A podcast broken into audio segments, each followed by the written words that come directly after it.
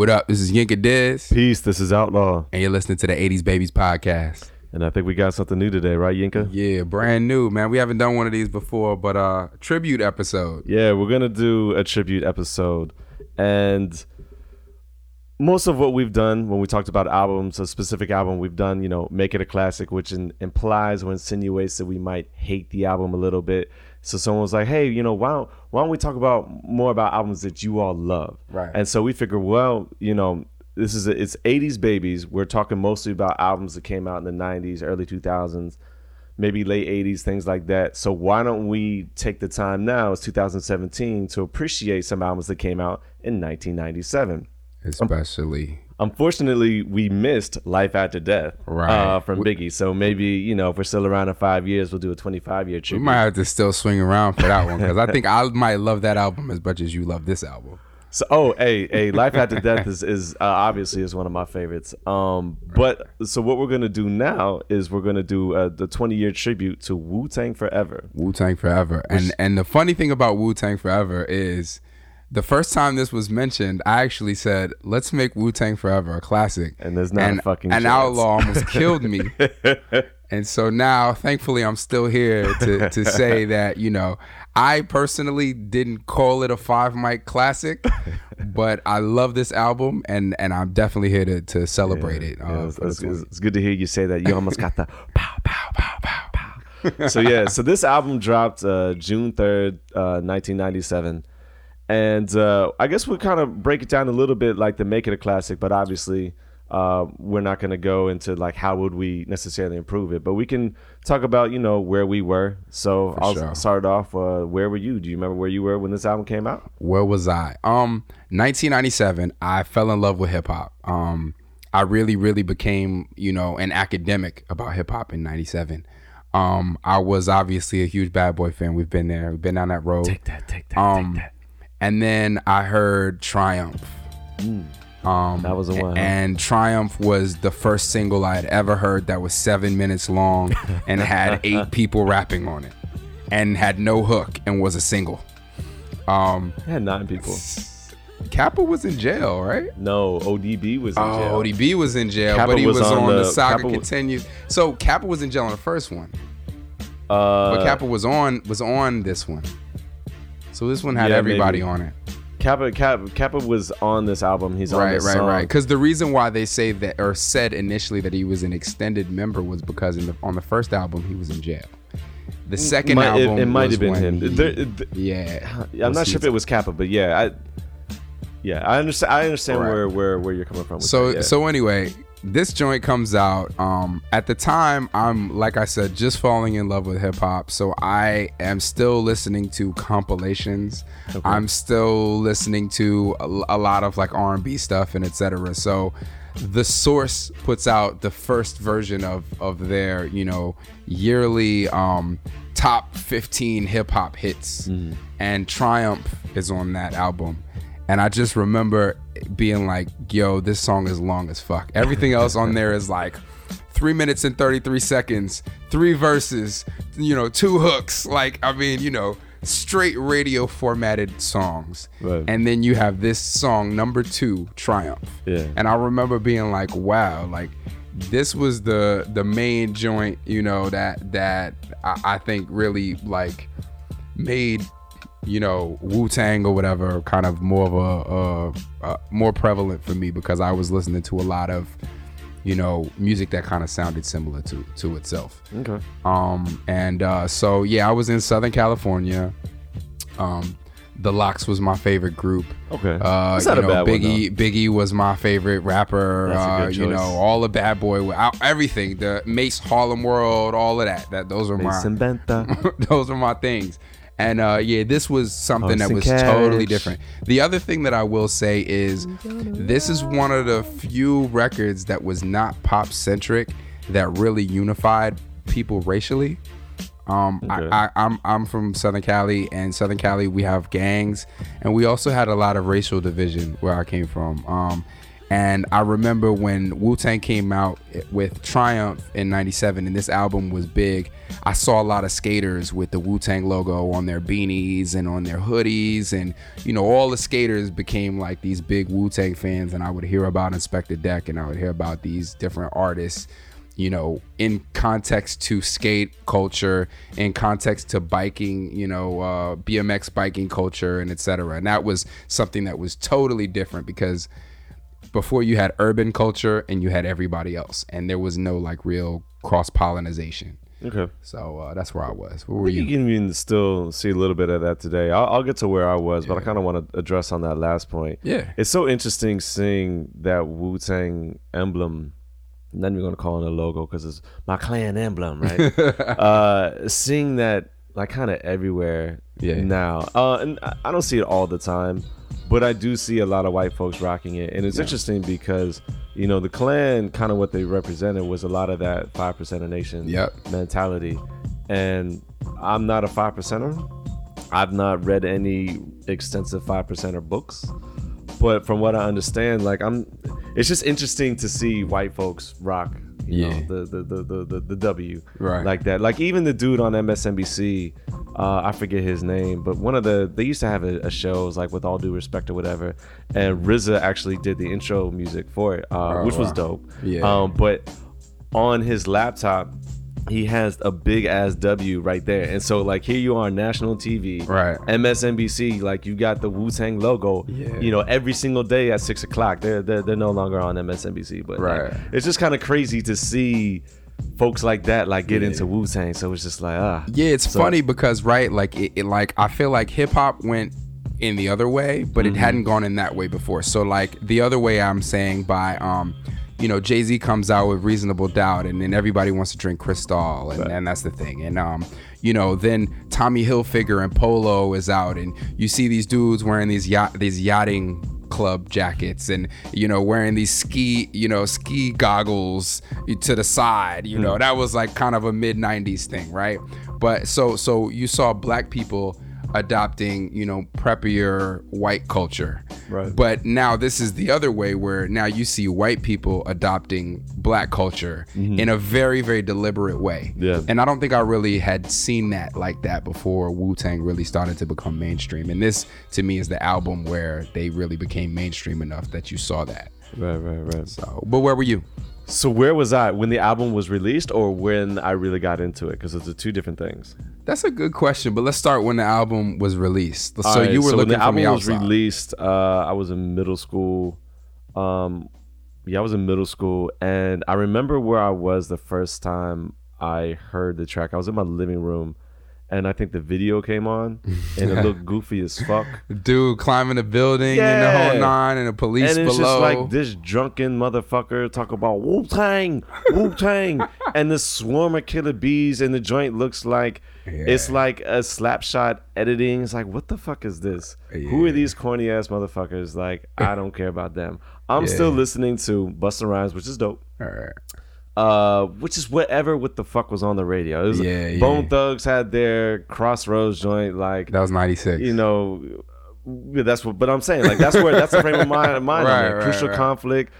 Uh, smoking all hay in the middle of the barn, like just whatever. Like I was probably even a Kris Kross at the time. Like who the fuck knows? right. I, didn't, I didn't know shit about music. I didn't really know shit about hip hop. Mm-hmm. So that's where I was when this album came out. that's fair Yeah, Yeah. No, Yo, and it's funny that you say that, right? Again, uh, this is a tangent, but um I remember the moment when you know, old dirty bastard stole a mic and he goes, you know, that bad boy shit is cool, but Wu Tang is for, the, the children. children.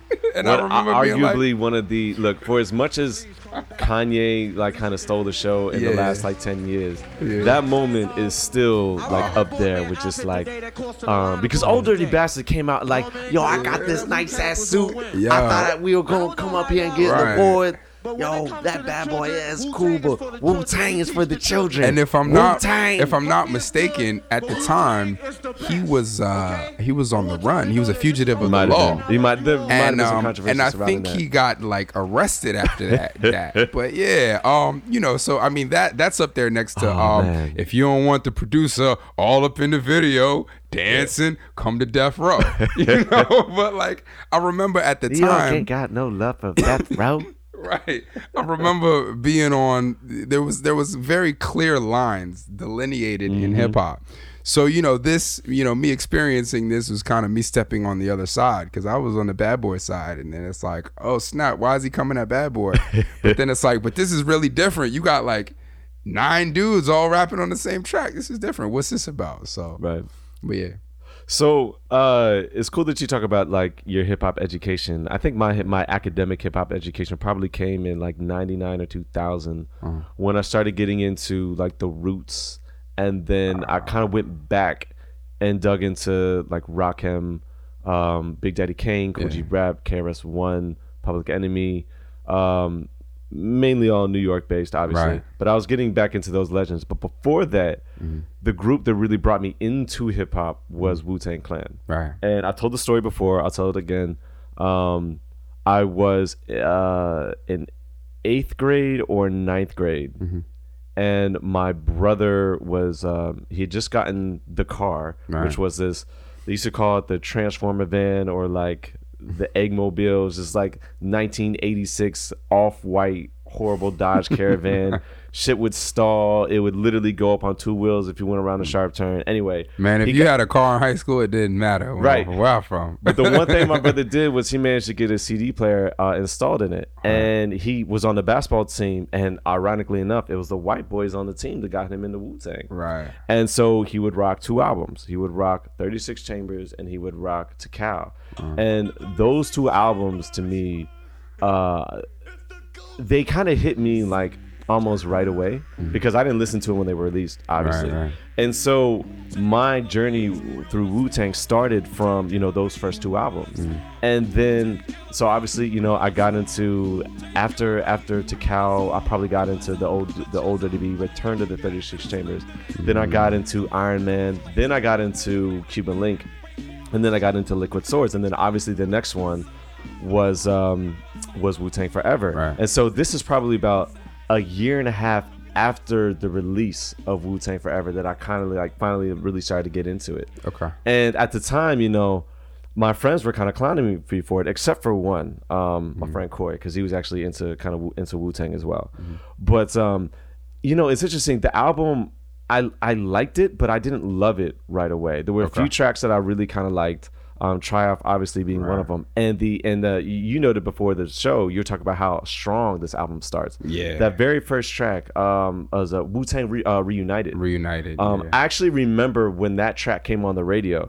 Um, those violins Yes, are yes, just incredible yes. Iconic we'll, we'll, we'll, we'll, we'll get we'll definitely get into that when we start breaking this down. Right. But um, yeah, you know, this album really, really kind of uh, really kind of grew on me uh, Mm-hmm. throughout the time. But I remember that you know the source only gave it three and a half mics, and Mm. my friends were telling me, yeah, they just gave it that extra half mic out of respect for Wu Tang Clan, but this shit is garbage. Yeah. And so I guess we should just get right into it. Like you and I might have different opinions on this, but Mm-hmm. the critical reception from me and around the way was Mm-hmm. that this album was not very good.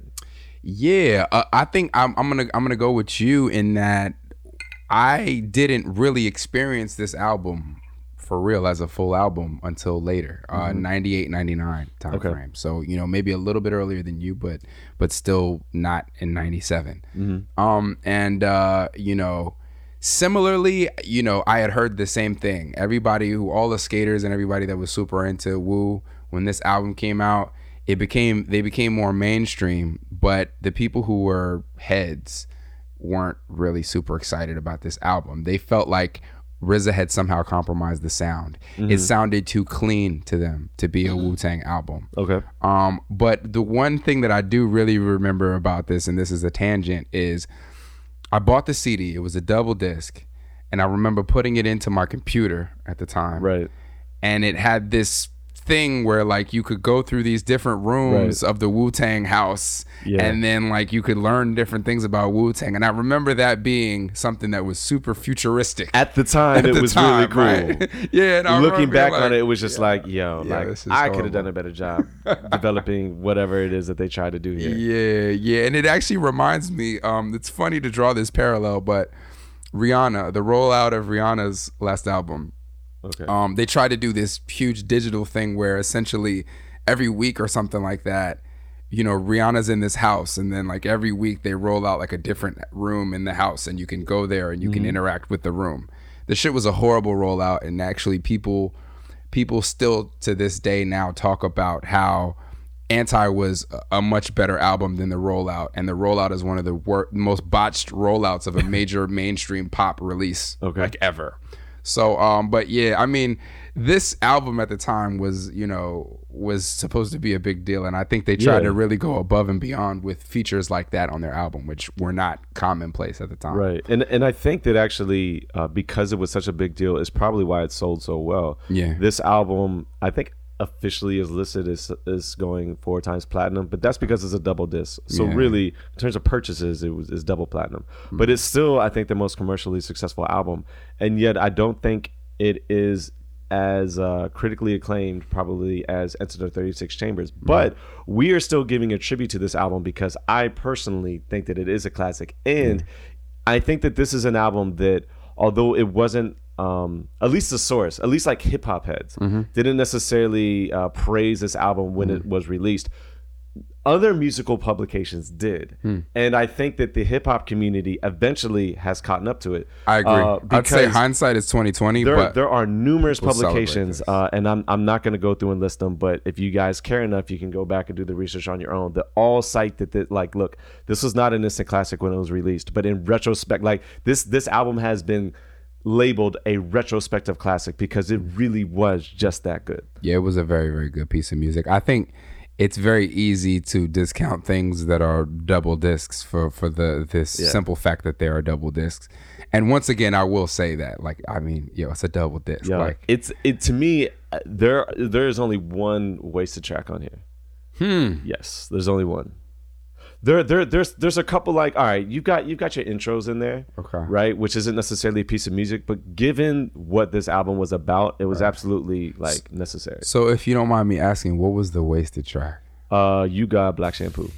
Thank you. I'm glad you said Here's that. Here's the thing, though. because that needed to go. Here's the thing, though, the track itself, the beat actually isn't that bad, Right. And the, this, the, the, the content of the song isn't all that bad either. I think It's the idea of You giving God you God just- a solo Exactly. song ever is just a yeah, bad idea. and, and and this is this is how this is how these Wu Tang albums work, right? Like over time, every artist is supposed to get a solo track. Mm-hmm. Um, I haven't listened to the last couple Wu Tang albums just because again I'm not really into hip hop as much anymore.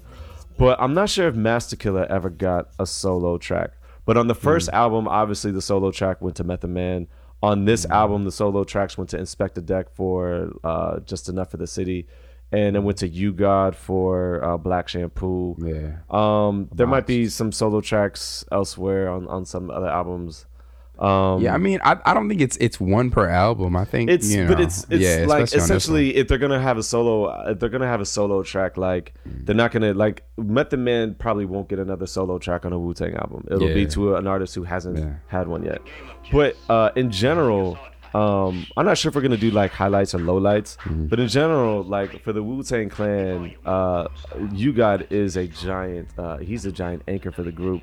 He's a low light in general. He's got But yo- one good verse, maybe two good one. verses. Raw, I'm gonna give it to you with no trivia. Trivia, raw like cocaine, straight from Bolivia, Bolivia. and then maybe um the joint on Ghostface's album. Uh, what? Uh, put a Under the rough rider on on my fake. dick, just fuck do it. One of the Insert the party line. Swallow wine, bottle nine pound the, uh, Bahamas. the the the Shay Shay La Ghost. Even though which he is, said uh, slim doo doo makers, which I was like, fam. Slim dude to make stuck us our pajamas, whatever he was saying. Yeah, Ghostface's but that verse on that. So is not one bad. and a half. He's you're right. He's, he's got one and a half. Uh, It's it's it's verses. it's so funny though because that one verse on uh, the Mystery of Chessboxing really Oh carried God. U-God for about five or Yeah. six years, and it was I think it was after this album and definitely with the release of uh, the W. Mm-hmm. When people were like, "Yo, U-God is trash." Yeah, you're right. I think he kind of hid behind. He has a, one, one of the dopest voices in the clan, in my Yeah. opinion. Uh, voice is really, really Uh, and from from what I Um, understand, uh, ladies actually, when the W was released, there Mm-hmm. were a lot of uh, a lot of my um, homegirls, Mm-hmm. whatever girls in high school, who were just like, "Yo, I never realized how cute U-God was," and I'm just like, "Yo, U-God is garbage." But Uh-huh. Yeah. it doesn't matter anyway. Yeah, I mean it's weird. I didn't. I don't think I noticed U-God was trash until maybe this album. Right. Yeah. So, So- I mean, you know, that you're right. Like he that verse, you know, the chess boxing verse, like carried him for Yeah, it years. carried him for a really, really, really Yeah. long time. Because it is dope. Especially like it's the way it comes in, like the way the beat Yeah. comes. Oh, Raw, I'm gonna give it to you. I like trivia. I mean, like- cocaine straight from Bolivia. like with his talent level, Yeah. that is his abomatomically Socrates philosophies and hypotheses. You Like, think that's you think that's that's, like- Deck's best verse? Because I don't.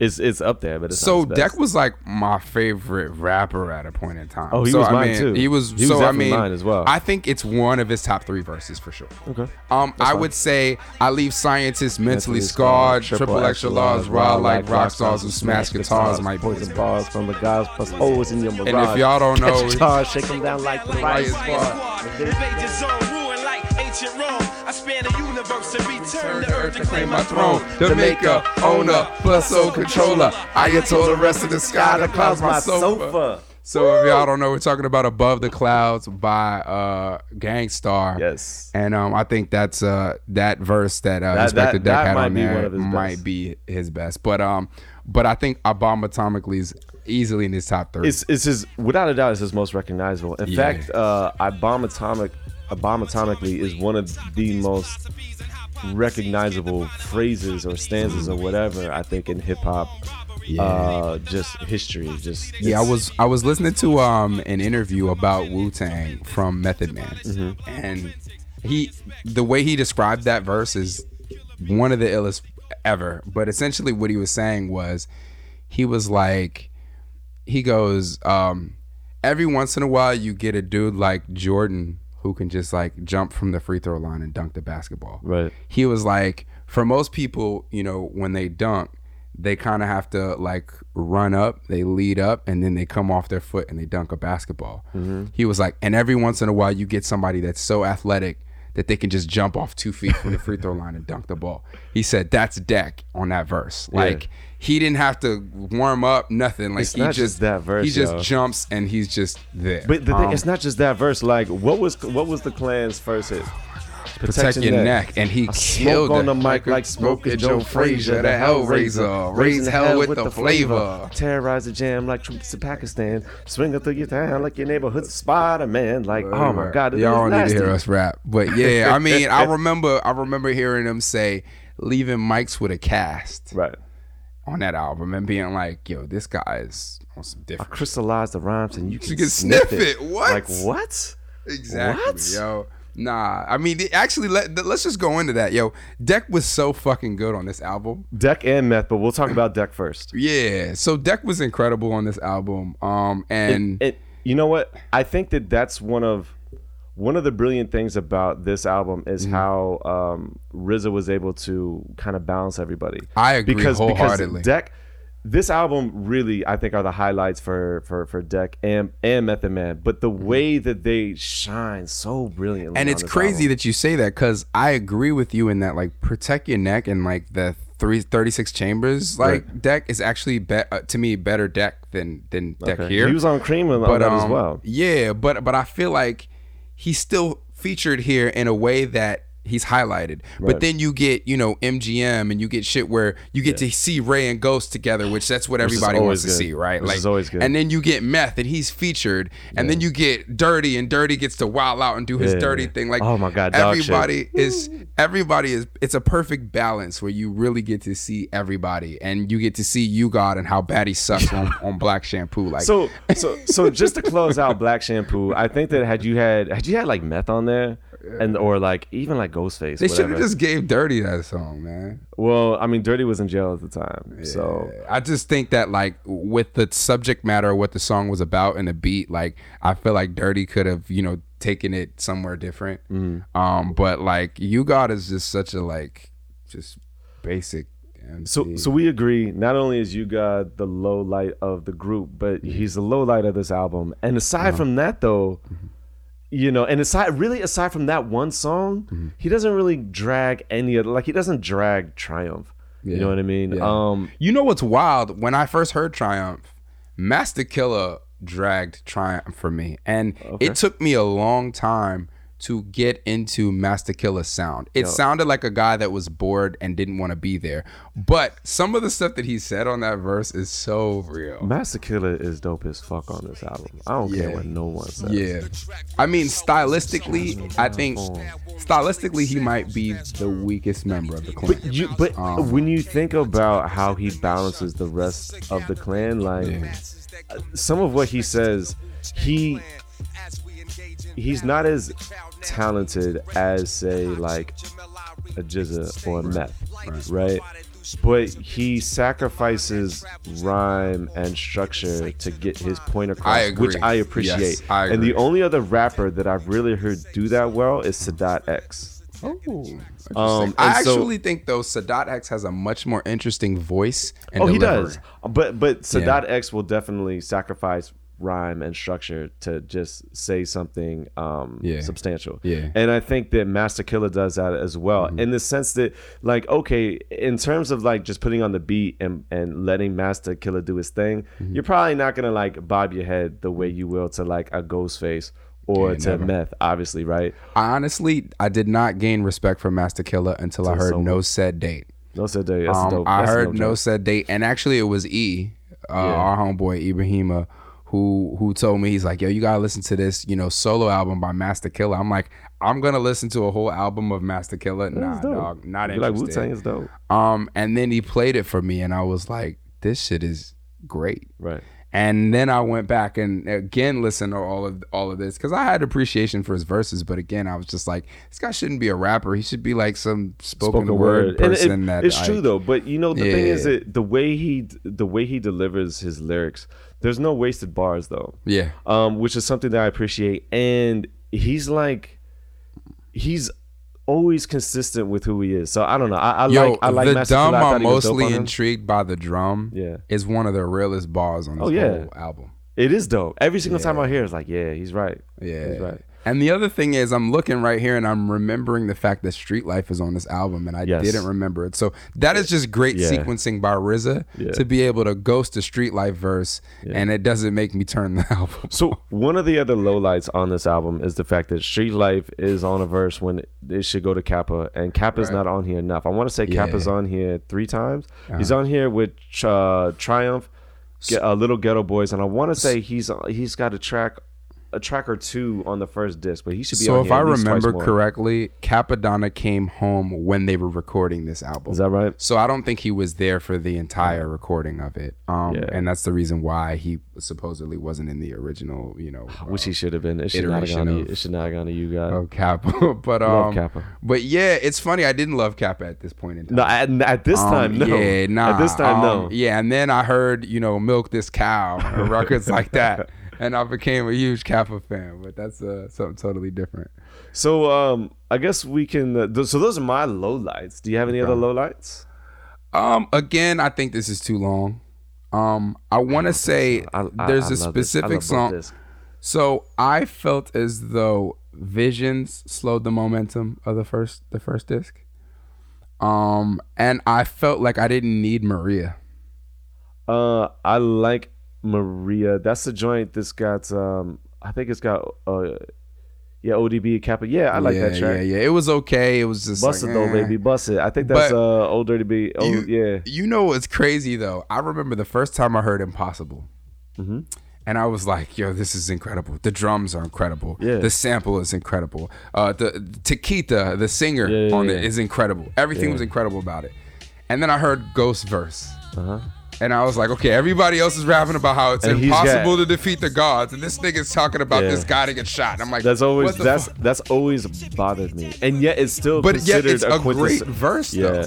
it is a great verse, and it's considered just- one of their greatest songs. But it's always bothered me that that verse didn't really belong on the it track. didn't belong on the song and then at the end um i forget who it was that talks at the end and explains what he's Well, actually well, talking about i think it was Raekwon, yeah. right Yeah. who says like oh yeah what he's trying to say by telling you that story is x y and z and it's like well, why really why did that happen but I, I I still love that song. So. Visions though, um, I love that track. Uh, I think it's produced by Deck, and it starts off with Meth, um, Apocalypse now. Mind over matter next, better be the cow. I just love think that joint. the production on For Heaven's Sake and the production on Scary Hours, it's Yeah. like like I mean, it's like you're you're banging your head into the wall. Like this shit is incredible shit. And then Visions is like, uh That's and it's like the the first two beats are just so hard that it slows the momentum down. I would The- take that record out and then bring as just high as. Wu Tang Yeah. gets, la la, because that beat this shit. bumps, dun dun dun dun dun dun dun. Dun, Yeah. dun, dun, Yeah, yo, that shit Dun, crazy, dog.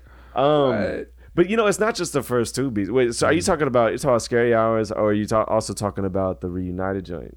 Oh, oh, three. Yeah, first that. three. My bad. Reunited for heaven's sake and Scary Hours back to back. Those three beats are incredible. So here's Those the deal. Songs are here's the deal with um, Reunited, right? Actually, I think before I heard Triumph, I heard uh, this track Reunited was actually Oh, they heard it played it, on the radio. Oh wow. Yeah, That's and I- local. this is this was a WPGC, right? Yeah, DC, yeah. and I didn't know.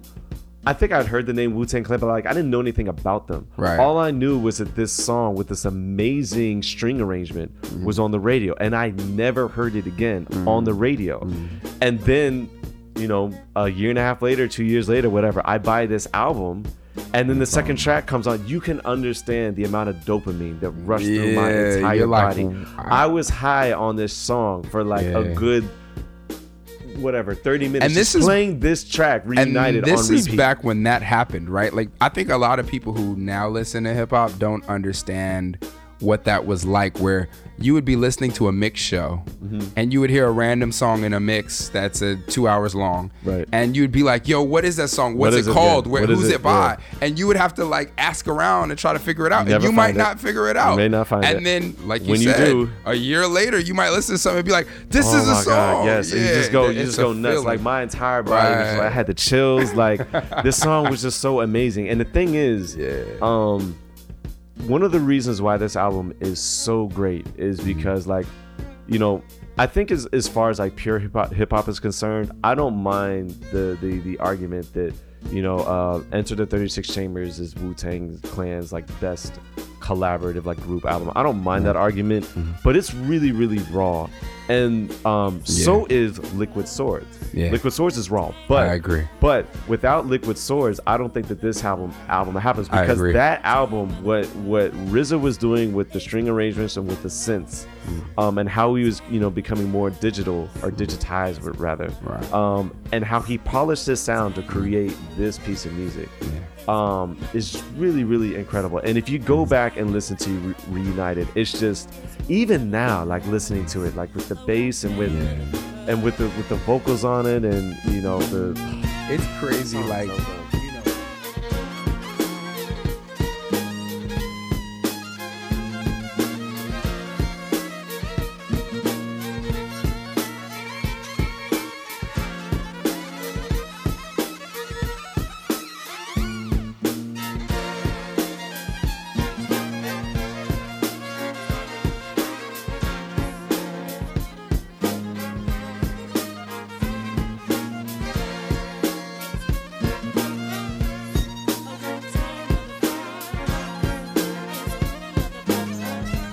crazy. Like you know, RZA. I mean, you know, a lot of people talk about Kanye and a lot of folks in that canon, but there was something very unique about what RZA did in that, like, um, he made records that people universally loved and enjoyed, but the aesthetic is not is not a radio aesthetic. It's, It's not, not- an it's not a an- club an- aesthetic it's, either. it's not an aesthetic for for consumption for Mm-hmm. common consumption. And I was going back earlier today. I was telling you I was listening to the album and I was like, wow, the start of this album is just one of the strongest starts. Period. But um, I was listening to For Heaven's Sake, which I've always loved, and I love that sample.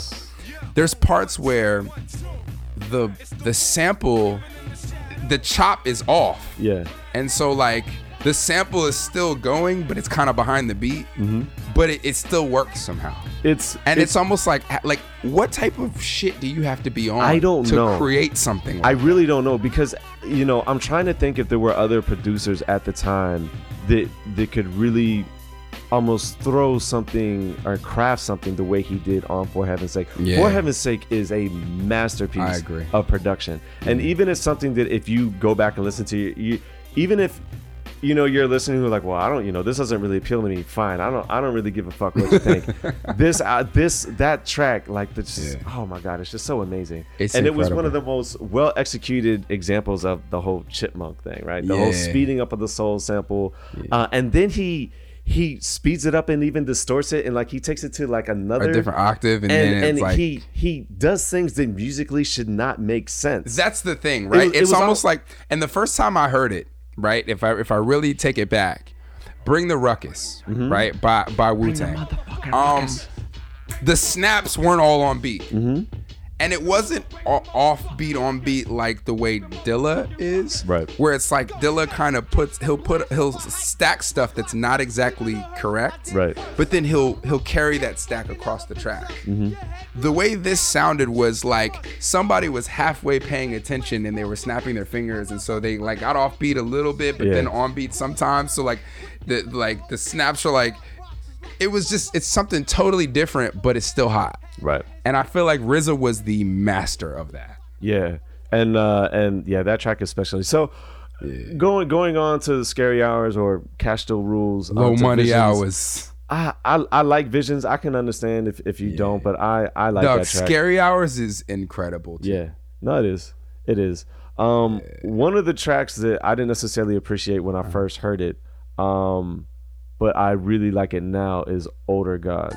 Yeah. Uh, that's the joint with GZA, Ghostface. It and, sounded uh, a little preachy to me when I first it- heard it, but I agree now. the reason why I like it though is because look, I'm not I'm not a five percenter, but at the same time, like I can still respect someone else like coming from that vantage. And there's a lot of that stuff on here. We, but we, Um, I think we need a lot more stuff like that. I mean, we've talked about this, and then, you know, not to get to, too preachy or whatever, but like, you know, I talk about a lot about how, you know, I feel like it to some degree is the responsibility of the gatekeepers of hip hop Right. to maintain the integrity of what hip hop is supposed to be. Mm-hmm. And uh similarly, you know, these people these people are saying, "Yo, in our community, we need to like not just not celebrate dumb shit. Like we should try to, you know, like celebrate and and applaud the things that are going to build our community, which is what Right. the song is about." So I really appreciate it a lot more now as an older person, I think, than I did when it when I, I first heard it. So can we talk about how great "It's Yours" is real quick? Okay, let's do that. Yo, like I I um And there's a video for this. is there? Yeah, I don't it's think I've there. seen it. They had they had two videos. They had Triumph and then they had It's Yours. Like, I This- think like they're a club or whatever. This is one of those um this is one of those songs that uh features RZA as an MC. That I I enjoy RZA Mm-hmm. Okay. a lot on. I don't know if you want to talk about what other things that stand out to you about this record. Uh, Deck's verse. This is the one where he says, "I crystallize around so you can Mm, sniff, sniff it,", it. Oh. which is which is one of like that verse in general is dope. But like when we talked about before we talked about like Kendrick and I Mm-hmm. said like you know it doesn't have wordplay, like things like that, saying things like that where it's just like Uh. you know a damn ten year old can understand it, but would anybody Right, like like that. thinking to say something Right. like that? It's like you know what it means, but it's just like. At Right. the time, like I'm writing lyrics and I'm just like in awe, like wow, Right, even like Wow. like leaving mics with a cast, right? Right. It's like that means that the mic would have a bone structure of a human. Like like the things like that is just like wow. You know what I'm saying? I feel you. I agree wholeheartedly.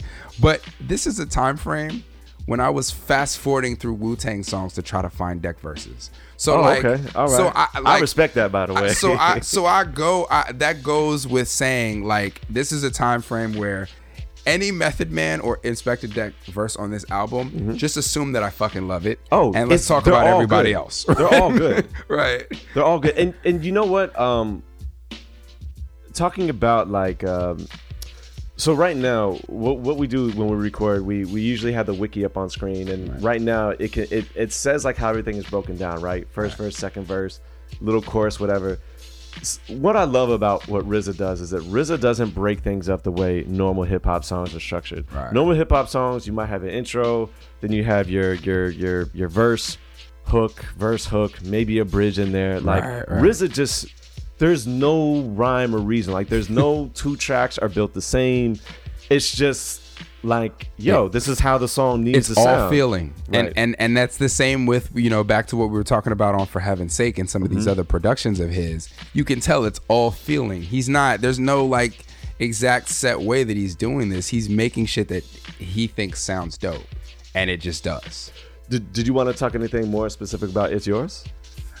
It's just dope. Like Yeah, the, the dope. beat is It's a good- it's- crazy. Um, it's a good song on a good album, You know, man. we get another story from Ghostface about watermelon chunks and the whole nine. uh, you know, it's just a really, really good Wu Tang song with a RZA beat, and we get a RZA verse on there.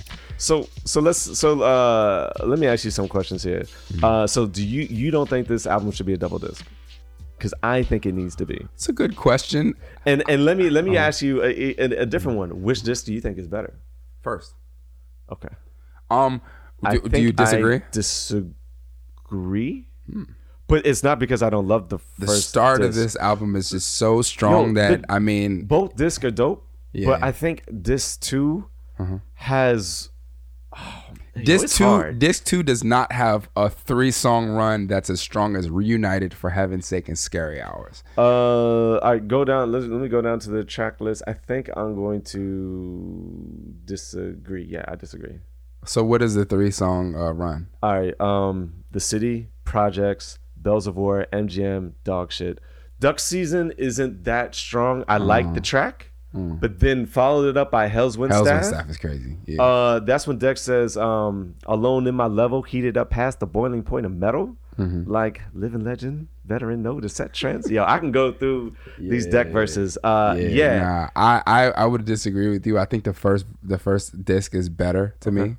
Um, that's fine. I don't mind that you disagree. I don't think yeah. there's a wrong answer but to I, that but I question. think yeah, I think that this album is is just an incredible. But album. you know what I though, mean, this too has "Old Dirty Bastard's" best song ever, "Dog Shit." you think that's his best? Yo, uh, call me a dog, but leave a dog alone. Nothing can stop me from burying my bones in the backyard of someone else's house.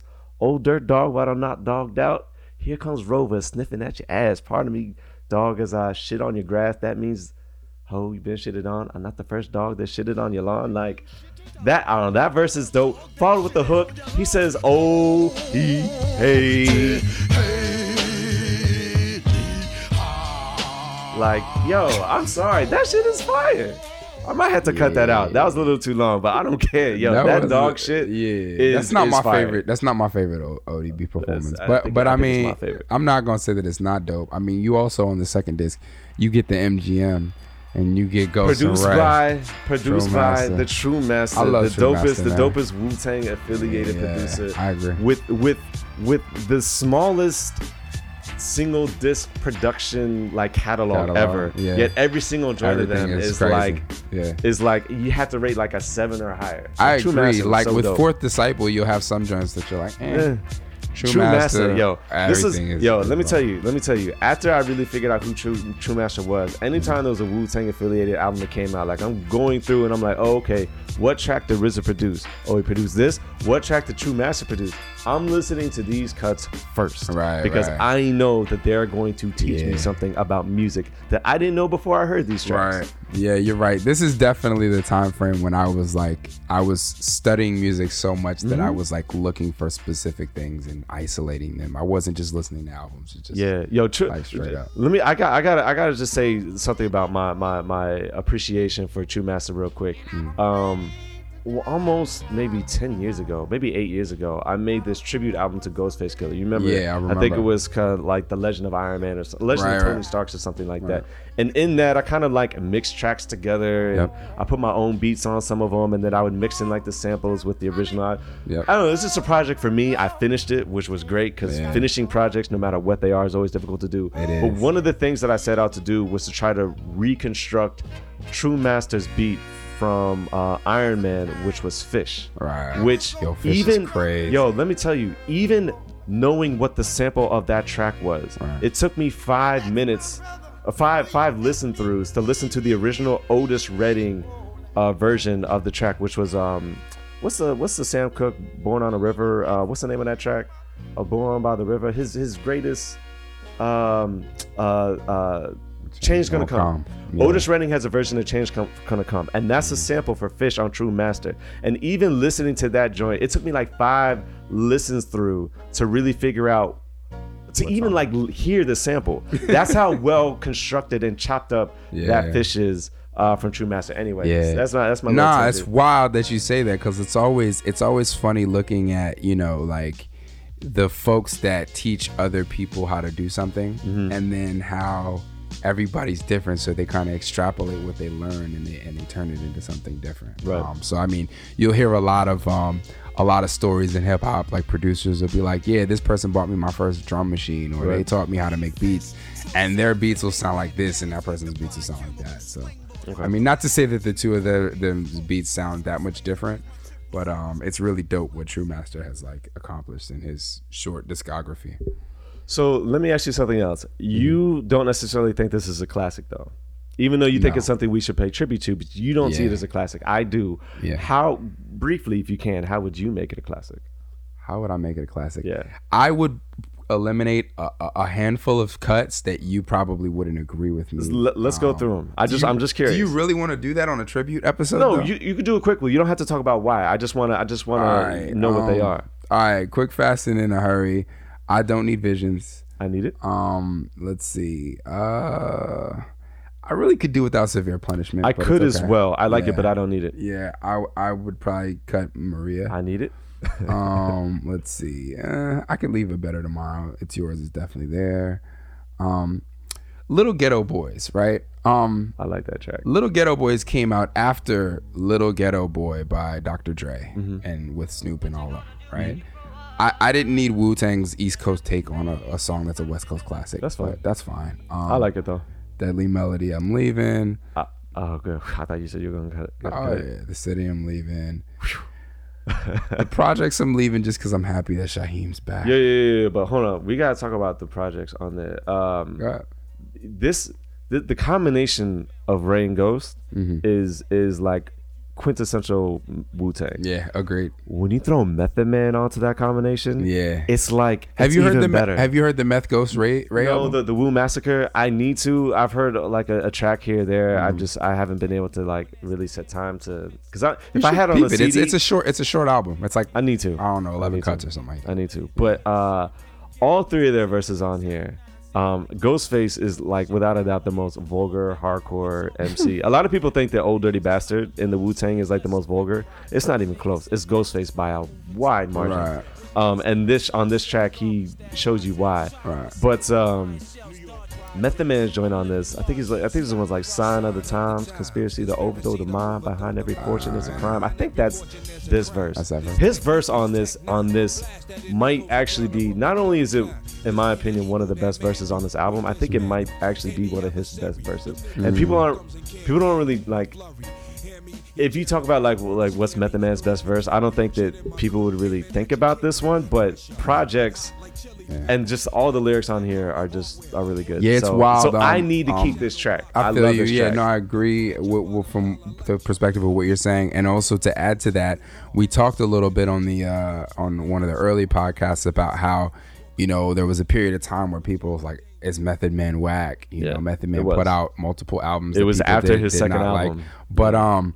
This time frame is like Oh, peak Method Man, peak. and literally everything he was Everything. dropping, every verse Yes. was incredible. If, and if um, there was ever a time when you were like me and you thought that Method Man was the greatest rapper alive, which I did, and Okay, I I, wasn't that, wrong. but- I was wrong. all right, but if you did, and and you listened to this album, and Yeah. as a result of that, that's what you thought.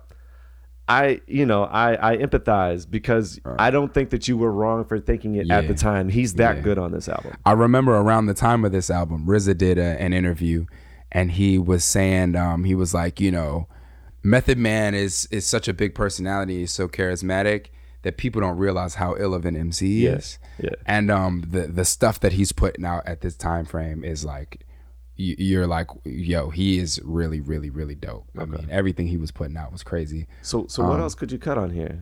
Um, We already know you're gonna cut Black Shampoo, but before yeah, that, Black Shampoo is out of there. You're, you're obviously leaving Um, Bells of War, MGM, dog shit. You're obviously leaving those. I may I don't even necessarily need duck season. Um I can see you cutting that. And then You know, everything like RZA's verse on everything below Black Shampoo, I don't need. Those fine, but those tracks aren't like. Okay, so first of all, for the record, like the the Wikipedia we're seeing right now has, Has Sun Shower, which was yeah, not on like the the U.S. release, and it's got a remix to Projects, which isn't on there either. So really.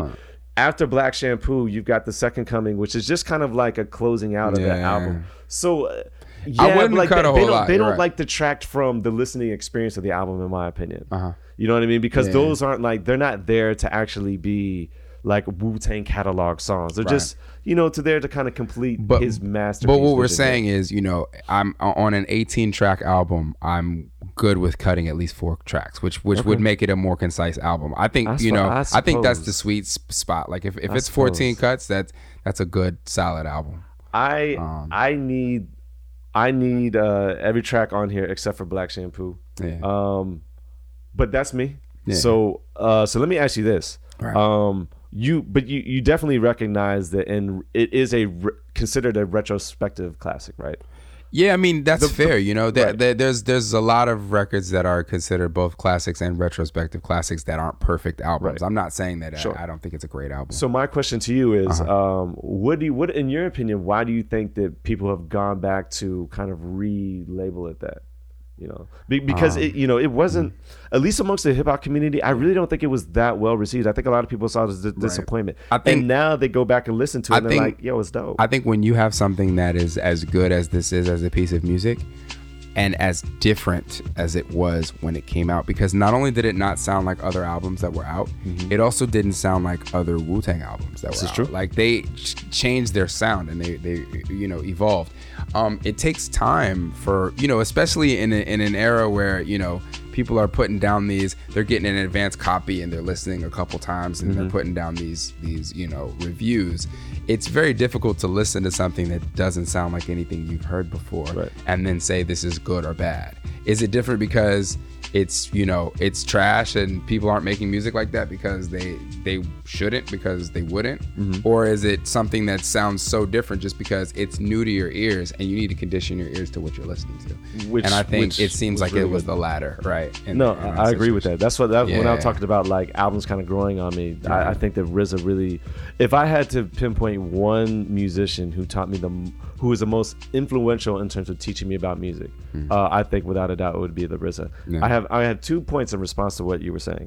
The first is uh, I, want to talk about RZA for a little bit and the reason why he is in my elite tier producers because Mm-hmm. when you go through his like singles discography production Mm-hmm. of of you know other artists who featured RZA and the production, it's actually not all that stellar. Yeah. Um, like if you go through Premier or or Timbaland Mm-hmm. or Dr. Dre, they've made beats for other artists like that have become singles and they've been great songs. RZA really only has Mm-hmm. He's one, got Biggie. which is which is the uh, um, top uh, ki- uh, Long Kiss Goodnight, Right. which is. Before I even knew it was a RZA track, was actually probably one of my favorite beats on that Life After Death Yeah. album. That track is amazing. It's the Yeah. Al Green sample. Um, it's dope. But you know, and so I think that if you were going to make an argument as to why RZA, why I overrate RZA, that would be a great reason why. However, when it comes to actually making music for the clan, one of the things that I think that RZA really did well is one, for me personally, he conditioned me to actually understand what music was, like actually listen to music. That's just for me personally. But if you go through something that you said, this album sounded so different from not just what other mu- hip hop artists were doing, but what Wu Tang was doing, mm-hmm. is that all of the albums that came out before this, they all sound really, really different from each other. Mm-hmm. Yet you can all tell they're produced by the same person, which is a really, I think, difficult thing to do. Yeah. Like Ghostface Killah's Iron Man is so like soulful. Um, and it's got this kind of like ghetto hood, like urban throwback feel to it. Right. Just a liquid swords. It's got this digital futuristic Yeah. string sound thing. Right. Um, uh, Cuban Link has got the whole mafioso Colombian kind of vibe to it. It's just, you know, and then um, um, you know, Return to the 36 Chambers is like a like a, a more raw, gutterized version of 36 Chambers, and then, you know, Tical is like the deepest, darkest, like sub level album, hip hop album like I've heard. Like so they all sound really, really different. Um, and to me, you know, those are some of the reasons why I think RZA is the greatest, or one of the greatest. But going back to one of the other points I wanted to make as to why I think that people didn't necessarily appreciate this album when it came out is because at the time, hip hop albums I think were still supposed to be hot. You know mm. what I mean? Because Illmatic when it came out, I don't think was all that well received either. Like it didn't sell particularly well. Yeah, I think well- it was critically acclaimed, but it wasn't like it wasn't like a high selling album. And I think that when you had like Bad Boy releasing like hot stuff, Tupac releasing hot stuff, Nas, Jay Z, whatever releasing like hot material, Right. Um, and then Wu Tang kind of comes out with this. I think that people expected like a something that they could bang. like yeah, And- like a, a joint where you could memorize the chorus, and, Right. Yeah, etc. And I think that you know Triumph has elements to that now because like that beat is just fire. that's Um, not a- but it's single. like I think that this was an album that was really kind of like an introspective. Like this is an album that you're supposed to just sit with you in the album and just take it in and Right. not necessarily like share amongst other folks. And I think that that's why you know as more people do that as time kind of goes on, they have an appreciation for it. So that's kind of my take as to why I think that in retrospect this album got a lot more praise than it did when it was released. That's fair. So- and I also think, um, you know, another point about this album is, uh, you know, it's kind of like in the NBA where everybody kind of the team gels and everybody's about a year away from free agency. So it's like this is like the last opportunity where you get everybody. They're all kind of at their best, you know, and but they're they haven't all gone away completely and done their own thing. Right. Like I think after this album is when you know everybody kind of started to do their own thing with the clan. which is Um, unfortunate. Yeah, and that's kind of you you kind of see the demise of what what they were. Ghostface was the only one who had his, his head on right and said that I want RZA to be the executive producer for my backup or my not backup my sophomore LP, Yeah, which gotta- is which when that comes out we will definitely We when that when that when we hits 2000 Yeah. we will definitely do a tribute for that one. I think well. that I think that might be my favorite Wu Tang album. that's fair. Yeah.